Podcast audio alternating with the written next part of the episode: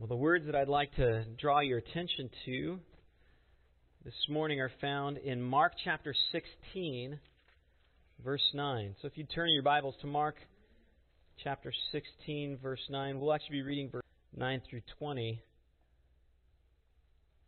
And then I'll explain what, the direction we'll be heading with this text this morning beginning in verse 9.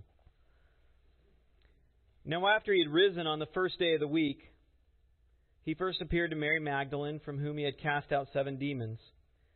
She went out and reported to those who had been with him, while they were mourning and weeping. When they had heard that he was alive and had been seen by her, they refused to believe it. After that, he appeared in a different form to two of them while they were walking along their way to the country. They went away and reported it to the others but they did not believe them either. Afterward, he appeared to the eleven themselves as they were reclining at the table. And he reproached them for their unbelief and hardness of heart, because they had not believed those who had seen him after he had risen. And he said to them, Go into all the world and preach the gospel to all creation. He who has believed and has been baptized shall be saved, but he who has disbelieved shall be condemned. These signs will accompany those who have believed. In my name they will cast out demons. They will speak with new tongues. They will pick up serpents, and if they drink any deadly poison, it will not hurt them. They will lay hands on the sick, and they will recover. So then, when the Lord Jesus had spoken to them, he was received up into heaven, sat down at the right hand of God, and they went out and preached everywhere, while the Lord worked with them and confirmed the word by the signs that followed. Another ending reads, and they promptly reported all these instructions to Peter and his companions. And after that, Jesus himself sent out through them from the east to the west the sacred and imperishable proclamation of eternal salvation.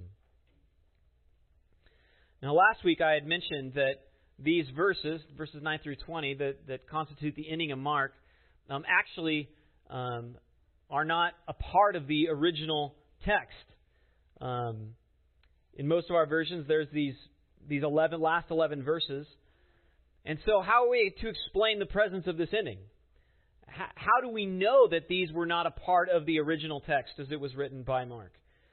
And if this is there and there seems to be some conflict among scholars, does this mean that the rest of the Bible is untrustworthy? How do we know what is the Word of God and what isn't? How do we know that the Word of God that we have is authentic and even that, how do we know if it's authoritative or not? Because certainly if it's not authentic, it's not authoritative.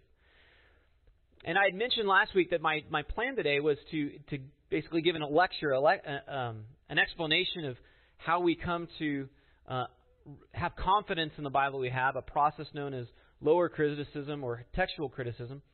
Um, what I've decided is we'll do a little bit of that.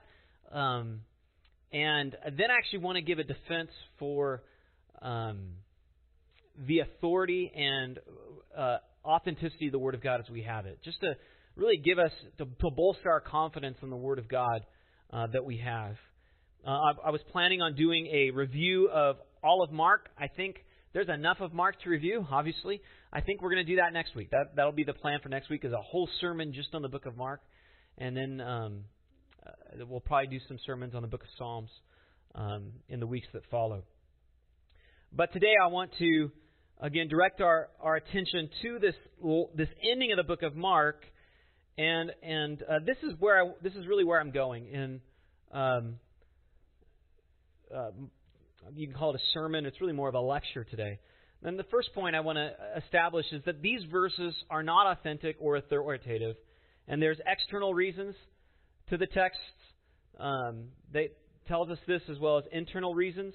And then we'll look at uh, the fact that the Bible, though, that we do have is authentic and it is authoritative. And then finally, I want to examine, um, in light of uh, the authority and authenticity of the Bible, how does that affect preaching? And I th- so this this has application not just for us as individuals, but even how a person approaches the te- uh, text and, and why sermons look the way they do often reflects a person's confidence in Scripture. And I want you to see that. So, I do think, as it's said often, that honesty is the best policy. And I think, just to be honest, we need to be honest about the ending of Mark. It's dubious. Uh, that is verses 9 through 20. Um, and so let's look at that. Mark's ending, I don't think, is authentic or authoritative. And um, the, the reason we even have this issue really stems from the fact that we no longer have any of the original autographs, the original writings that the, that the apostles themselves wrote down. They're gone. All we have are copies and, of copies, and sometimes we have whole texts, but the majority of the manuscripts, ancient manuscripts that we have, are often just fragments um, that we, we call manuscripts. And so let me give you some important data to help with this. Uh, we pr- uh, possess approximately about 25,000 of these portions of the New Testament. This is just the New Testament, not the Old Testament. 25,000 uh, manuscripts. Some are as small as a scrap of paper. Again, some are uh, as big as books. Um, the earliest that we have in possession is dated from around 135 AD. And so even then, that one would have probably most likely been a, a copy of a copy of letters that had been distributed. Uh, I have with me actually a Greek New Testament if you want to look at it. I was thought about passing it around, then I thought, oh wait, there's a pandemic. Maybe I shouldn't do that. Um, but feel free to look at this if you if you, if you so desire. This is a, a Greek New Testament, and if if you can see it, these are all. This is this is um, the Gospel according to John. This is the Greek, and down here for every verse, it it lists the various uh, primary manuscripts for why they've come up with this reading.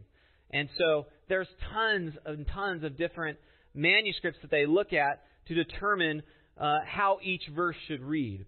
Again, there's 25,000 for them to look at. Um, and in general, all of the manuscripts that we have are in remarkable agreement.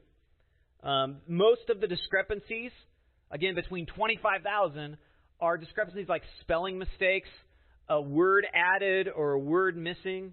Um, and the biggest incongruity, the biggest discrepancy in all the manuscripts that we have is these 11 verses at the end of the Gospel of Mark. And so, again, there are both external and internal reasons for us to um, recognize that this was not a part of the original writing. So, external reasons. Let's consider these. Again, there is almost universal recognition amongst all scholars. I mean, there's, there's very few exceptions that these were not a part of the original. So this is this really isn't even much of an argument. I mean, there's more people that agree on uh, the the five points of Calvinism, um, or less people that agree on the five points of Calvinism. How would I say that? You know what I'm trying to say. There's like a few people that disagree about the ending of Mark, whereas there's lots of people that disagree over all sorts of doctrine like Calvinism. Uh, the two most reliable manuscripts that we have, Codex Vaticanus, uh, which was written about 325. It's actually a, a codex. A codex is instead of uh, being a scroll of papyrus, uh, they, it was it was bound like a book, and that Codex Vaticanus it actually contains the whole Bible. The uh, the second most reliable manuscript is a codex called Codex Sinaiticus, and that is the entire New Testament. These are the most reliable manuscripts we have, and both of them omit these 11 verses. So that's pretty persuasive. Anytime you're reading the Greek Testament and it shows Codex Vaticanus and Codex Sinaiticus affirming a reading, it's almost always the reading to go with. Also, other evidence. Early translations omit it. So again, you had translations from the Greek into other languages, such as Latin. Uh, 8,000 of the Old Latin translations, which come from around the 300s, they omit it.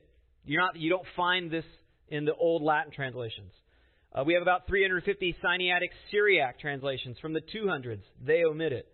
100 of the Armenian manuscripts and two of the oldest Georgian manuscripts, again, all translations, they all omit this ending. Also, early church fathers show no awareness of it, particularly the Ante-Nicene fathers, the fathers that came before the Council of Nicaea, um, show no awareness that there was even a longer ending. Uh, Clement and Origen, in particular, who were uh, in the 200s don't show any awareness. Eusebius and Jerome, Eusebius was in the 300s, Jerome was in the 400s. They they acknowledge that an awareness of this ending, these 11 verses, but they say almost everybody they all the translations they know omit it. So they're aware of it, but they also don't put much confidence in it. And so if you were in a detective uh, agency and you were investigating a robbery and you had to talk to eyewitnesses and interview them, you would uh, begin to with with interviewing those who were closest to the action. And if all the people that were 10 feet away said they didn't recognize the suspect, they didn't see that suspect take the purse that he w- that was alleged, but then you interview people who are 100 feet away and they and they are the ones that say, "Yeah, we think we saw that guy take the purse." You would you'd be inclined to believe that maybe your suspect hadn't actually done what he's suspected of doing. You would tend to trust the judgment of those who are closer. And so there's many reasons to believe um, externally, external from the manuscript, that it was not part of the original. There's also a number of internal reasons. And for this, I want to direct your attention back to verses 9 and 11 and just show you from the text itself why uh, it doesn't seem to fit. So, first of all, the ending in verse 9, you'll notice, introduces Mary Magdalene. Says that out of whom Jesus cast seven demons. It introduced her as if she's new to the story. But she's already been mentioned. We saw her earlier in the, in the chapter be mentioned. Well, if you're going to introduce her, this is the one Jesus cast out seven demons, you would have expected her expected Mark to do it then. Why mention her a number of times and then randomly note this point when in the context there's no reason to add this additional information? So that's questionable. Another thing is uh, Mark calls Jesus Lord. Um, that may not seem shocking, but this would be the only time in the gospel where he is called that by Mark. All the other times the, the Mark, the, the, the writer, refers to Jesus, he just uses his first name.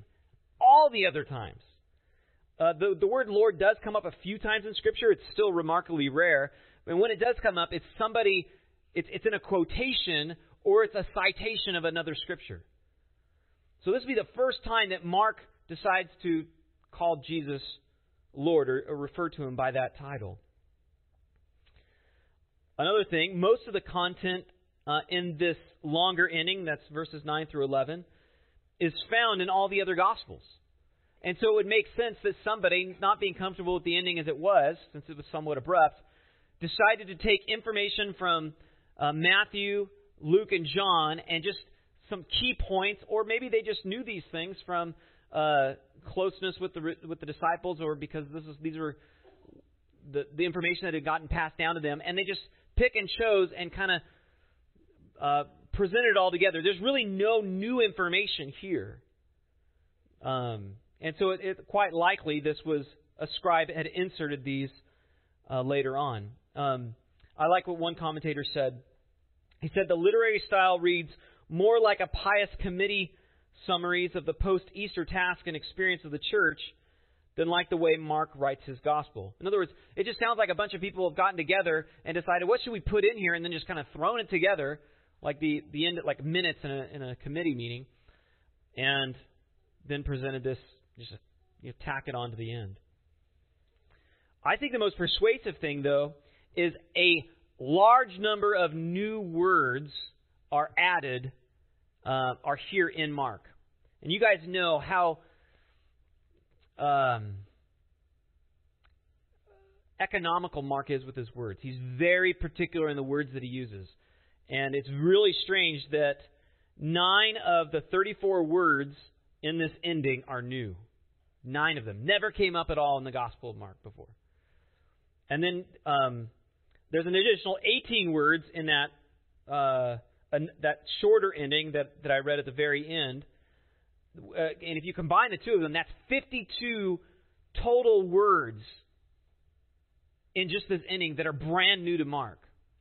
So just to kind of bring a little more color to this, This, this would be like hearing your eight year old child pray in Elizabethan English. For instance, if you heard them all of a sudden begin to pray this prayer by, Jer- by Baxter Draw my soul to thyself by the secret power of thy love. As the sunshine in the spring draws forth the creatures from their winter cells, meet it halfway and entice it to thee, as the lodestone doth the iron, and as the greater flame attracts the less if your eight year old would all of a sudden start speaking like that, you would think, okay, either that was memorized, they're possessed, or something strange is really going on. Most likely, you say that's not authentic. This is because this is not the way this person speaks. And that's what it's like when you read Mark in the original language and then you read this ending. It's like a whole new language. This is not how this person speaks at all. It's, it's immediately off putting, it's suspicious. It doesn't seem authentic because we, we're familiar with how Mark speaks. So, both externally and internally, there's this is why all, um, almost universally all scholars, again with some very few exceptions, recognize that this has been added later on. So it begs this question: Well, how do we know that the rest of the Bible is authentic?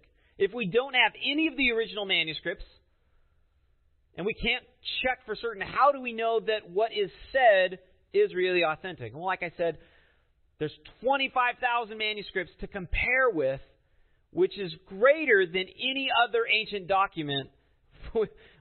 it's actually without comparison. So let's look at some of the external reasons, external to the Bible, reasons to believe in the text that we have. Um, there, the first evidence of this is the jaw-dropping magnitude of the number of ancient manuscripts of the Bible compared to other ancient writings. First of all, the, the, the other, docu- other ancient document that is best represented uh, is the Iliad of Homer. We have 643 uh, portions of the Iliad of Homer. The newest the, I mean, sorry, the oldest that we have is from 1200. Now, if you if you're familiar with your Greek history, Homer wrote in 800 BC. That's a two millennium difference. So the oldest document of the Iliad is written is a copy from 2,000 years uh, from its original writing. And we have 643. That's the best represented. The next best represented ancient document is Caesar's Gallic Wars. We have 10 manuscripts of that. The oldest one, 900 years after the Gallic Wars was written. We have eight manuscripts of Herodotus' history. The oldest one is 1,300 years after that was written. And again, compare that to 25,000 of the New Testament. And then of that, 5,600 of the Greek we have 5,600 Greek manuscripts. So 25,000 total copies in various languages and portions, but 5,600 from the from the Koine Greek. That's a ton to work from. And we even have some that are from just a century after those documents would have originally been written. So, just based upon the sheer magnitude and the ability to compare these texts with one another, we can come to very firm confidence in what the original writers wrote. In fact, Greek scholar A.T. Robertson said this The vast array of manuscripts has enabled textual scholars to accurately reconstruct the original text with more than 99.9% accuracy. That's really high accuracy. I mean, it, it, it's unbelievable the comparison and the, and the, reason we can have confidence that, of the ability to reconstruct what the original authors wrote. The evidence is jaw dropping. Second reason uh, at least 95% of the variants are very insignificant. These are things like just the way a word is spelled or the order of a word. And it's, it's usually not too difficult to, to see where the error was made. With 95% is fantastic agreement. Scholars have identified all of the variant readings and they can provide clear explanations for which one is preferred. There's not real, they're not, there's not much, there's, again, there's just not much disagreement over readings. There's some, but re- usually that's very minor. And again, none of these variants affect any key doctrines. So it's just precisely did he use was it was did he say uh, an anathema or a anathema? I mean, it's, it's that kind of thing. Which should there should an, an extra letter be there or not? Um, that's the kind of stuff. It's, it's stuff that most people would have no interest in. So we can have extreme confidence in the Bibles that the Bible we have in our hands is exactly what the New Testament writers wrote. It's authentic. But even if we know that the Bibles that we have are are um, based off of uh, uh, the an accurate representation of the original language, and the the translation themselves is as close as possible to the original language, and, and therefore what the authors would have intended. How do we still know that the Bible still has authority? Even if we can tell it's authentic to what the original writers wrote down, how can we still trust it? How do you know the Bible is more trustworthy, for instance, than your heart? I mean, I think, especially today, a lot of people tend to make their decisions not based upon factual evidence, not based upon even what authorities say, but based upon what they want to hear. It's really fascinating. You talk to people about what they what they think regarding what's going on in politics, um, what's going on in the, racial tensions in our country, or with COVID.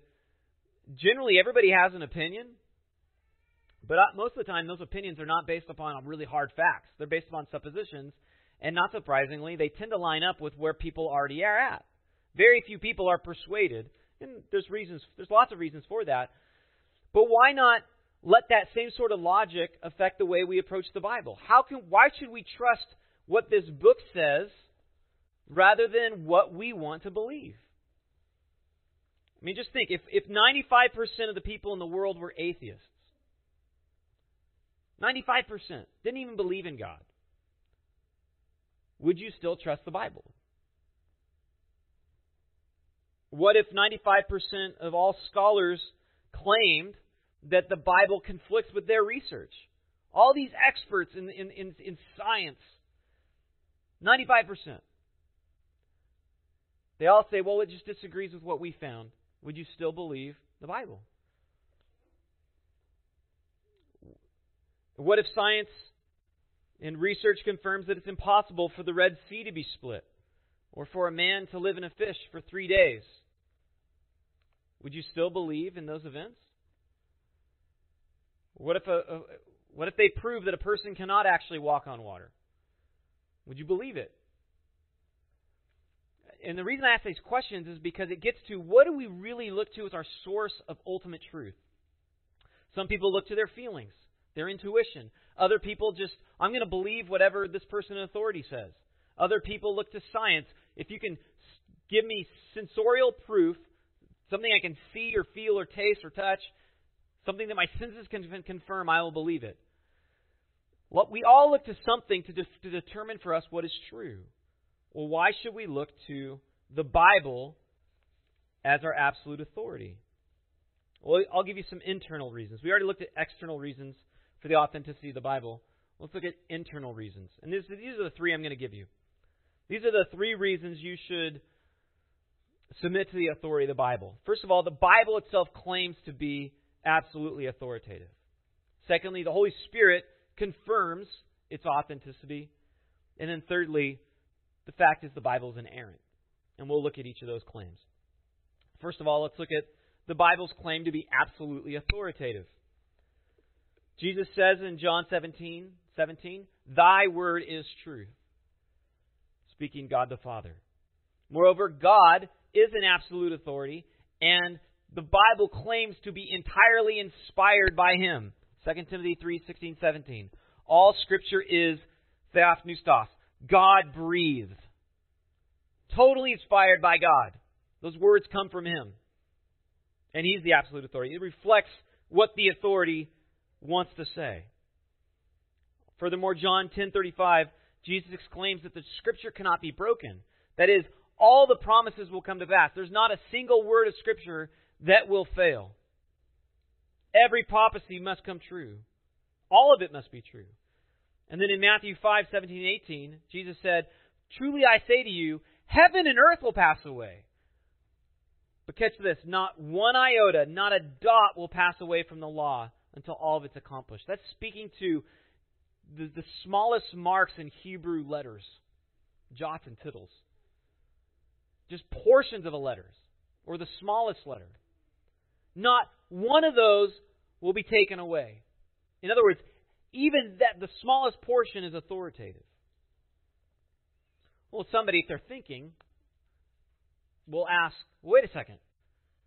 You're, what you're telling me is I should believe the Bible because the Bible claims to be absolutely authoritative. I should look to it as my absolute authority because it claims to be the absolute authority. Joseph, that's circular reasoning. You're right. It is. Absolutely it is. But Christians are not the only people to, to, have, to have to face this issue. In fact, uh, um, if a person, any, any claim to ultimate authority has to fall back on circular reasoning, or else it's not an ultimate authority. For instance, if a person believes that their reason, their ability to think, is uh, what they put most of their confidence in, what is their ultimate authority, the reason they believe that is because it seems reasonable to them to think that. That makes logical sense to them. It, that, that makes sense. Therefore, I'm going to fall back on my sense. It's circular. Or if a person believes logical consistency is their ultimate authority, it's because it's logical to make it so. So, whatever you look to as your ultimate authority, there's a reason for it. And by nature of being an ultimate authority, has to be circular. There's no way around that. Or else it's not an ultimate authority. If it has to appeal to some other authority, whatever it appeals to is the ultimate authority. And so if there is an ultimate authority in there, uh, out there, you would expect it to say so, to, ha- to make such claims, to have such authority, which of course the Bible does. Unlike reason, unlike logic, unlike really anything else. And so the fact that the Bible claims to be absolutely authoritative is actually evidence that it is. Secondly, the Holy Spirit testifies to its authenticity and authority. I want you to turn your Bibles to 1 Corinthians chapter 2. Tempting to want to exposit this passage, but we'll just read it and I'll just give a brief explanation. But this is it's a critical passage for understanding how the Holy Spirit confirms the authority of the Bible. Beginning in verse 12. Now we've received not the Spirit of the world, but the Spirit who's from God that we might understand the things freely given to us by God. And we impart this in words not taught by human wisdom, but taught by the Spirit, interpreting spiritual truths to those who are spiritual. The natural person does not accept the things of the Spirit of God, for they are folly to him, and he's not able to understand them because they're spiritually discerned. The spiritual person judges all things, but is himself to be judged by no one. For who has understood the mind of the Lord so as to instruct him? but we have the mind of Christ. And this is what John Calvin called the uh, inner testimony of the Holy Spirit. I'm going to give you a couple quotes. I think it's really helpful. He wrote, Therefore, illumined by the Spirit's power, we believe neither by our own nor anyone else's judgment the Scripture is from God. But in other words, we believe above human judgment. We affirm with utter certainty, utter certainty just as if God were gazing upon sorry, just as if we were gazing upon the majesty of God himself, that it has flowed to us from the very mouth of God by the ministry of men. He says later, the testimony of the Spirit is more excellent than all reason. For as God alone is a fit witness of himself in his word, so also the word will not find acceptance in men's hearts before it is sealed by the inward testimony of the Spirit.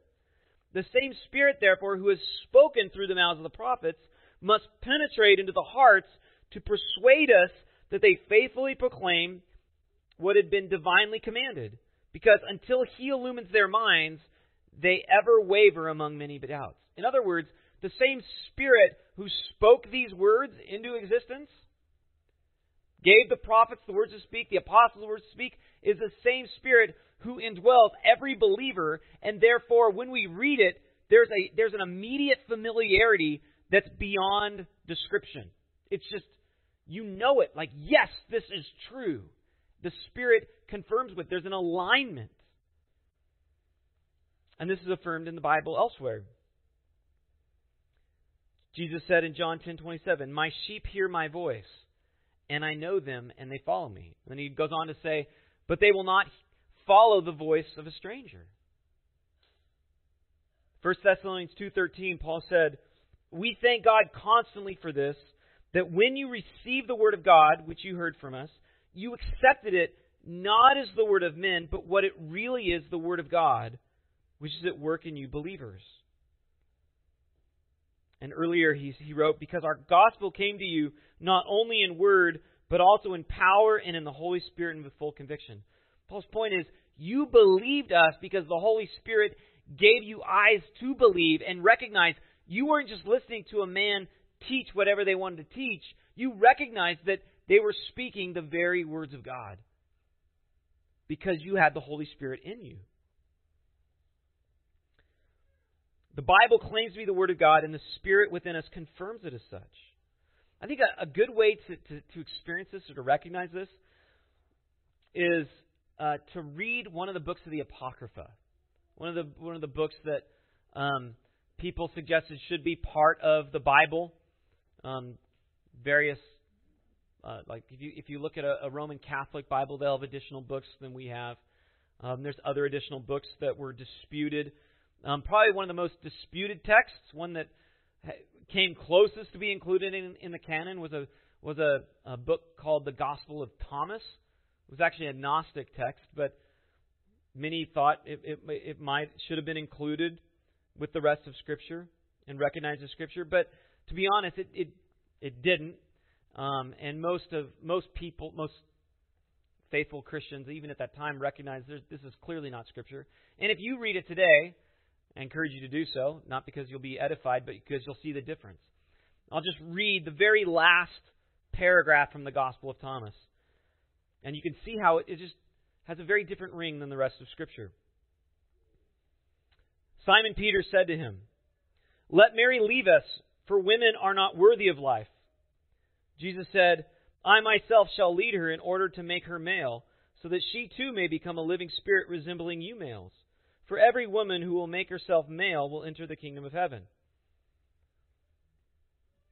That was one of the closest texts to be included in Scripture. No, it's, it's cherry picking, right? It's, it, that's I'll be I'll be honest. But again, I'm cherry picking from one of the more disputed texts, and it's not just because wow, you know, there's some confusion there. Um, when you read any apocryphal text, it's obvious uh, that it just doesn't, it isn't close to reading Scripture. Thirdly, uh, another reason to believe in the authenticity and authority of the Bible is the Bible is inerrant. The, the word inerrancy means the Bible contains no errors. I'll give you a, a technical definition of it. Inerrancy means that when all the facts are shown, the scriptures in their original autographs, that is, the original writings, and properly interpreted, will be shown to be wholly true in everything they affirm, whether that has to do with the doctrine of with doctrine or morality or with the social, physical, or life sciences. Thorough definition of that. I guess it's there. Well, how do we know though? How do we know that there's no errors in the Bible? Because there's lots of people that claim there are errors. Well, I think as Christians it goes first of all back to the nature of God. Again, the Bible claims to be God-breathed. 2 Timothy 3:16. And all scripture it says, not just that letter, not just the gospels, not just the psalms, but all scripture is God-breathed. And if the Bible is breathed out by God, then it must be true because God doesn't lie. Titus 1 2. God, who never lies, promised these things before the ages began. Jesus also declared famously in John 14:6, "I am the way, the truth, and the life." Jesus also said a few verses later after making that declaration, he said, "The helper, the Holy Spirit, whom the Father will send in my name, he will teach you all these things and bring to your remembrance all that I've said to you." In other words, pointing to the fact that after Jesus leaves, there's still more to be known. There's still more to be written down. There's the rest of the New Testament, in other words. And the Holy Spirit will bring these things to remembrance so that you can write these things down. And then in 1 John, sorry, 2 Peter 1:20, it affirms that God, the Spirit, who is the agent of this inspiration of the New Testament, is truth. Knowing this, first of all, that no prophecy of Scripture comes from someone's own interpretation, for no prophecy was ever produced by the will of man, but men spoke from God as they were carried along by the Spirit. 1 John 5 6. The Spirit is truth. And so, if God is true, God the Father, God the Son, God the Spirit, if they speak the truth, then what they write down must be absolutely true. So we know this based on the nature of God. Secondly, the Bible's assertion that even the smallest aspects of it are true. Jesus speaks about the absolute accuracy of all of Scripture. Consider Matthew 5:17 again. Not one jot, not one tittle, not, not one iota, not one dot will fail to come to pass. Also again, John 10:35, the scripture cannot be broken. Moreover, the way scripture even speaks about other scripture affirms its authority. There are instances where the whole argument in a passage rests upon a single word in another scripture. For instance, in Mark 10:36, we looked at this a few months ago. The way the use of the word Lord um, from uh, the, the prophecy said, The Lord said to my Lord, Sit at my right hand, and I put your enemies under your feet. Jesus is making this argument to the, the Jewish leaders that David understood there was somebody who is a Lord above him. And so, who is that Lord? There's also an instance where the entire argument depends upon the tense of a verb. Matthew 22:32, where Jesus said, "I am the God of Abraham, the God of Isaac, and the God of Jacob." There's an instance where the point depends upon the singular as opposed to the plural. Galatians 3:16. Now the promises were spoken to Abraham and to his seed. He does not say and to seeds, referring to many, but rather to one and to your seed. The point is they're looking at the very the grammar of these things. Whether it's singular or plural, the um, is it the tense of a verb to show it's not just an idea that's the Word of God, but the very words themselves carry authority, the very grammar, the very nature of the Word itself. So if the text is not inerrant, it would also be really difficult to see the point of these arguments that Jesus is making. Because the Jews could well say, well, the Old Testament question the text is questionable there. It may be wrong. I mean, all, of a, all they have to say is just just count, cast doubt upon the nature of Jesus' argument or the nature of the text, and the argument would fall apart. But the very point is they recognize the authority even of the grammar. Thirdly, there are no demonstrated errors in Scripture. There are no demonstrated errors in Scripture. Now, how do you prove this? Well, the fact is, there's lots of people that talk about, oh yeah, there's an error here, there's an error, there's an error here. But when somebody says there's, there's errors throughout the Bible. Just ask them, show me one. In fact, if, if you knew of any, it would, it would seem that Christianity would have fallen apart years ago. The fact is, there's not. There may be passages that are hard to understand, or how does this line up with this? But in every single instance, there is a very reasonable explanation.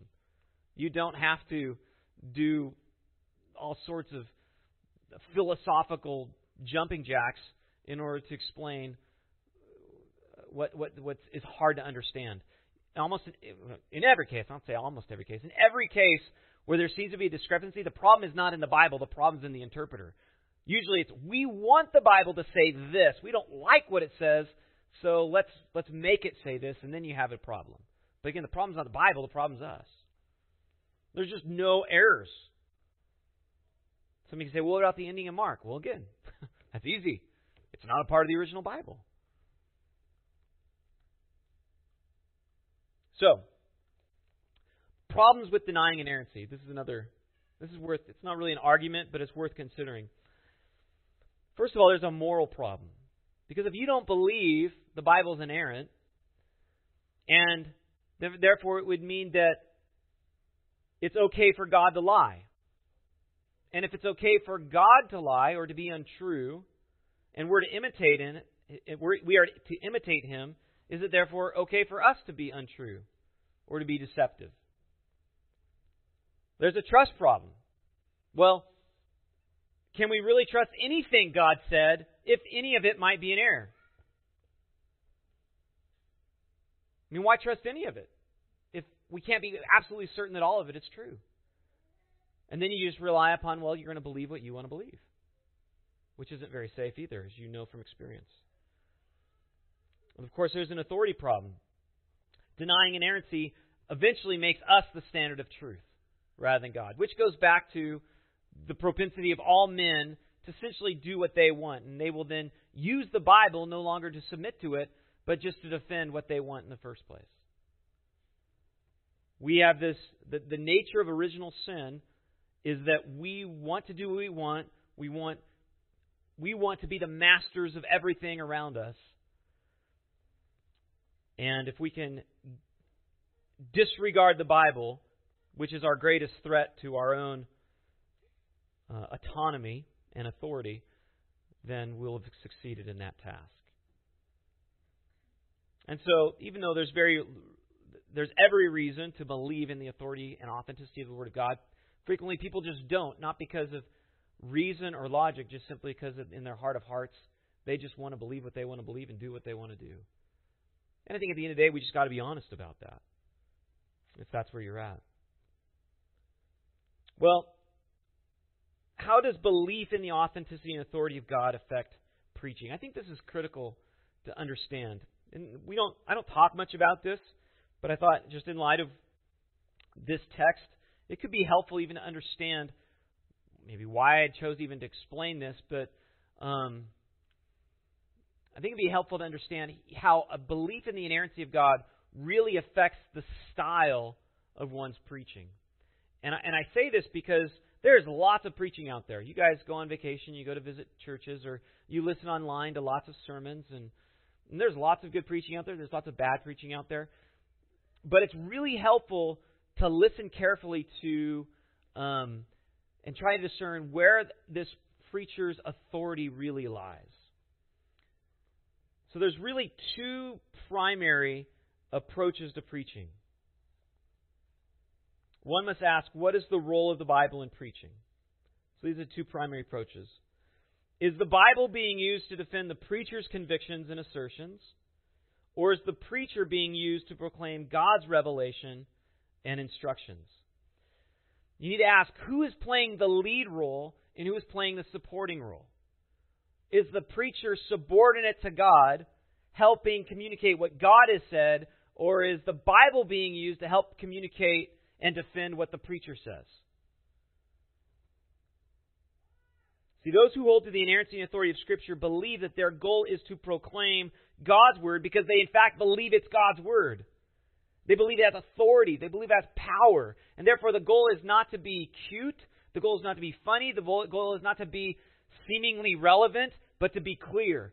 Let the people know what God has said and the significance that has on their lives, the implications. Those who hold any other view of Scripture assume the Bible is there to help support the preacher, to defend his convictions. Preachers who do not hold the inerrancy and authority of Scripture will not look to Scripture as the ultimate authority in their sermons or in their church. Instead, something else the authority. It might be the preacher himself. Well, I got up this morning and this is what I wanted to talk about. Something like that. It might be a handful of other authorities, though. It, the actual authority might be the surrounding culture. Well, this is what's popular today, so this is what we're going to talk about. This is what the majority of people in Portland think. Therefore, that's we're going to find how we can get the Bible to defend that. And then we can get people to come to our church and we'll get big and make lots of money. Not that they say that, but. Another th- authority might be human emotion. In such a case, the, the preacher will use the Bible to affirm what people already feel. I was just, my son and I, we, we flipped on uh, TV, well, the Trinity Broadcast Network the other day, and we were listening to a, to a message. It wasn't terrible, um, but they always they're always curious what's out there, and uh, the, the the guy was just talking about our need to be loved. We need to feel loved, and like there was no word of God. It was just you've been here, you felt you felt lonely, you felt this, you felt that. It's but all of their authority was coming from he knew there are people out there that need to be loved. Well, no shock there. But somebody could easily feel like, wow, here's somebody that understands me. But again, not saying what God said, but just appealing to people's emotions. Or it might be money. The ultimate aim is what's going to get people to bring more income to this church so that we can build this institution and make us seem significant and credible. It also might be politics, wherein the sermons will aim at using the Bible to defend, to, to defend one or more political views. And there's a number of churches that function that way as well. But we need to be honest that all of these things are more or less just manipulation. Using the Bible to defend one or other end, the ends of another authority. And people who listen to such preaching are being duped into thinking they're learning about God. They really think this is God is speaking to me here when God's not speaking at all. They're being duped into thinking they're hearing from God when they're just hearing from politics, culture, their own emotions, or whatever else is the authority. And in such instances, the tail is wagging the dog. So preachers who believe that the Bible is without error, on the other hand, that it's absolutely authoritative, make their aim to make clear exactly what God has said. The goal is not what I want to preach on, it's what this text is saying. I'll give you a, a simple example. Last week, preached on the resurrection. I can't tell you how much I was looking forward to preaching on the resurrection because of how much hope hope it gives us as believers. And here's a text about the resurrection. The problem was that wasn't Mark's point. You remember, you recognize he didn't really even describe the resurrection. Mark's point wasn't the resurrection, oddly enough. It was the women's response to the resurrection in contrast to Joseph of Arimathea, as seen as how it was structured. Doesn't mean there was anything wrong with the resurrection, but as much as I would like to talk about the resurrection because it's such an encouraging doctrine, my goal is not to talk about what I want to talk about but to deter, but to discern what is the point of the text and to try and make that clear, which is somewhat difficult. But if I don't do that, then I'm not faithfully fulfilling my task. And, and this, this approach to preaching to try and make the author's intent clear so that we know what is said, so that we know the implications on our life, is what's known as expository preaching. And this is the pattern of preaching modeled throughout Scripture. Just a couple examples. These are just a few. Nehemiah 8 They read from the book of the law, translating to give the sense so that they understood the reading.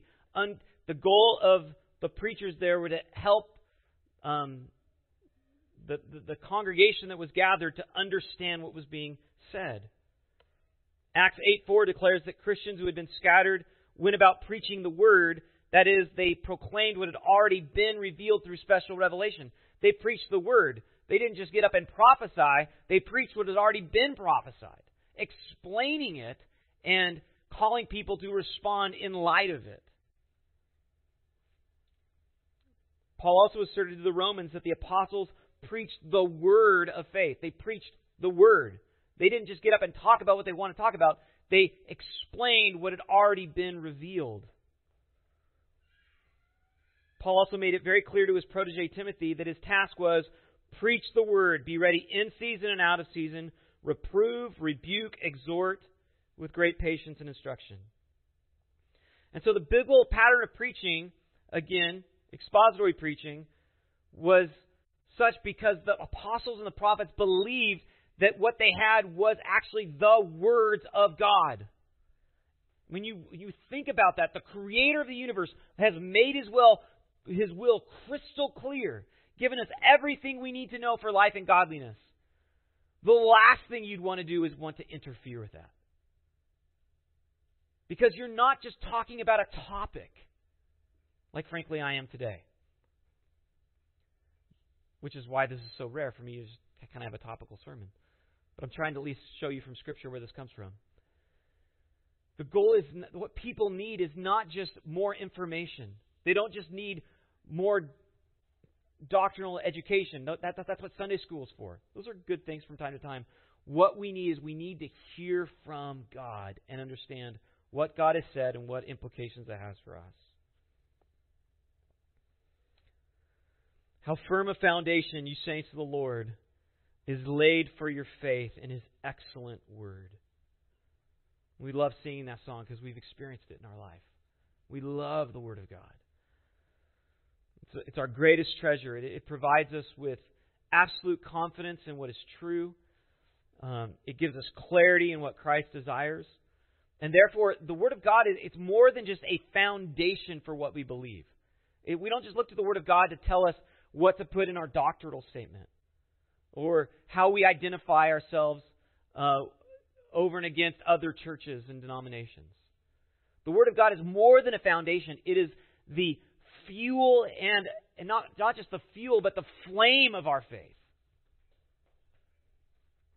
The sacred flame of Rome was symbolized, symbolized the vitality of the city, and it was guarded by the Vestal Virgins, if you're familiar with Roman history. And the, the, the Vestal Virgins were, were virgins that had that were set aside to just really guard the sacred flame of Rome. And if they ever failed in their task, if the if the flame ever went out, then their lives would be forfeit because it symbolized the life of Rome. They would bring inevitable destruction on the whole populace, so it was believed, if the flame went out. And so they guarded it. And, and the people in Rome held high expectations for these Vestal virgins that they would be killed if the flame went out because they understood the importance of that flame. Well, all the more as Christians, this isn't based on mythology, but the objective, authentic, authoritative Word of God. The Word of God is even more precious than that. So, as Psalm 19:10 says, far to be more desired than gold, more, more than honey on the comb. And it's truly eternal, as 1 Peter 1.25 says. And that's why I, I particularly feel a special responsibility to help you maintain absolute confidence in it. So I'll even veer off of an expository term, sermon just to give you a lecture, more or less, on why we can have absolute certainty in the authenticity and the authority of the Word of God. We need to have confidence in it, and there's every reason to have confidence. So let's give thanks to the Lord for His gift of His Word to us. Lord, I do pray that you would continue to strengthen the, the faith of my brothers and sisters. Even as they consider the, the objective, rational, logical reasons, both externally and internally, to trust your word, that they would be all the more devoted to it. In Spirit, I pray that you would continue to confirm the authenticity of your word as they read it, as their, as their hearts are rebuked and, and convicted and encouraged and strengthened that they would they would love it even as as the psalmist loved it. And Lord, we thank you that you've made your word crystal clear. That that that it is easy to understand. We can look at the grammar. We can look at uh, the structure of how it's written. We can compare scripture with other scriptures and see how it flows together in a perfect cohesion, even though it's been written by a uh, multitude of different authors spanning millennia of of time. Lord, your word is such a precious gift. And Lord, we pray that you would preserve the authority of your word in this church in the years to come, that we would not veer away from it for any reason, but continue to submit to it in all of what it teaches and all of what it explains. We ask all these things in Christ's name. Amen.